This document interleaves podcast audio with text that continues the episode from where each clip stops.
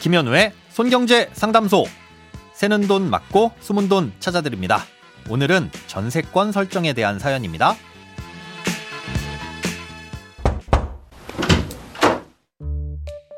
안녕하세요. 최근 다가구 주택에 반전세로 들어가게 됐는데 고민이 있습니다. 주택 가격은 16억 원이고 근저당은 6억 원, 선순위 보증금은 2억 2천만 원이 있는 다가구 주택인데요. 총 13세대가 거주하고 있습니다.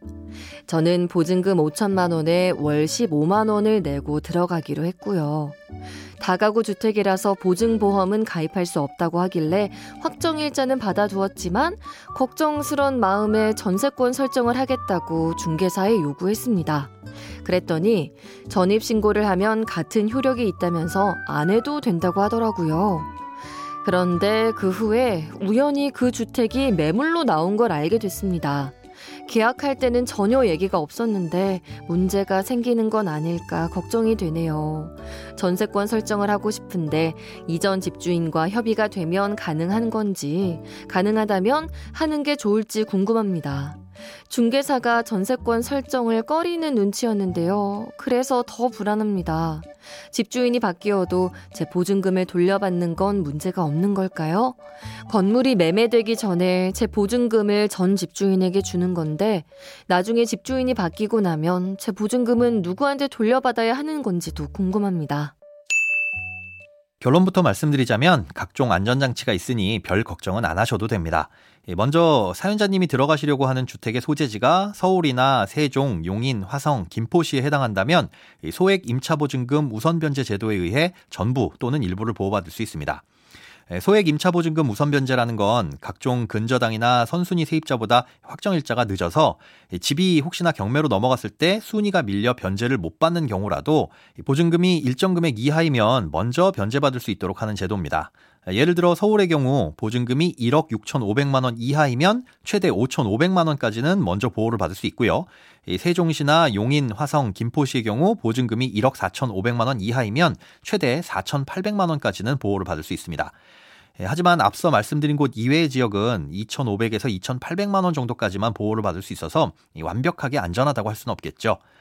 자, 그럼 전세권 설정을 하면 안전하냐? 음, 전세권 설정을 안 하더라도 확정 일자를 받고 점유를 하고 있다면 중개사의 설명대로 똑같은 효력을 갖기 때문에 굳이 비용을 들여가며 할 필요는 없습니다. 이 부동산에 대한 권리는 대부분 등기부 등본에 기록이 됩니다. 세입자는 사실 그 부동산 자체에 대한 권리가 아니라 집주인에게 돈을 맡긴 대가로 주택을 사용할 권리를 갖게 되는 건데요. 등기부 등본에 표시하지 않아도 그 집에 살고 있으면서 확정일자를 받았다면 동일하게 그 순서와 권리를 인정해 주도록 임대차 보호법에서 정해두고 있습니다. 오히려 전세권 설정을 하면 더 불편하거나 불리한 상황이 벌어질 수도 있습니다. 아, 일단 대략 120만 원 정도의 비용도 부담하셔야 되고요. 또 시설물에 문제가 생겼을 경우 세입자가 알아서 고쳤어야 됩니다. 또 경매로 넘어가게 되면 토지를 제외한 건물 가격만을 기준으로 보증금을 돌려받을 수 있게 되고요. 이 보증금을 안 돌려주면 판결이 없어도 경매를 신청할 수 있다는 점과 또 이사를 가더라도 그 권리는 유지된다는 점 이외에는 딱히 좋을 게 없습니다. 중개사가 전세권 설정을 꺼리는 건 집주인이 꺼려 하기 때문일 텐데요. 동의를 해주는 게 그렇게 어려운 일은 아니지만 각종 서류도 떼서 줘야 하고 또 보증금을 제때 돌려줄 생각을 하고 있는 입장에서는 안 해도 되는 번거로운 일을 해야 하는 거잖아요. 계약이 만료돼서 나가게 되면 설정된 등기를 지우는 이 말소 등기도 해야 되고요. 물론 이 말소 등기 비용은 세입자 부담이긴 합니다. 또 전세권 설정을 하게 되면 그 집을 자유롭게 사용할 권리를 갖게 돼서 이 사연자님이 다른 사람에게 세를 주는 전대차 계약도 가능해집니다.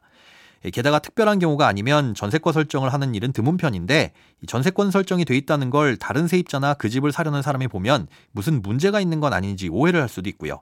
이 집주인이 꺼려할 만하죠.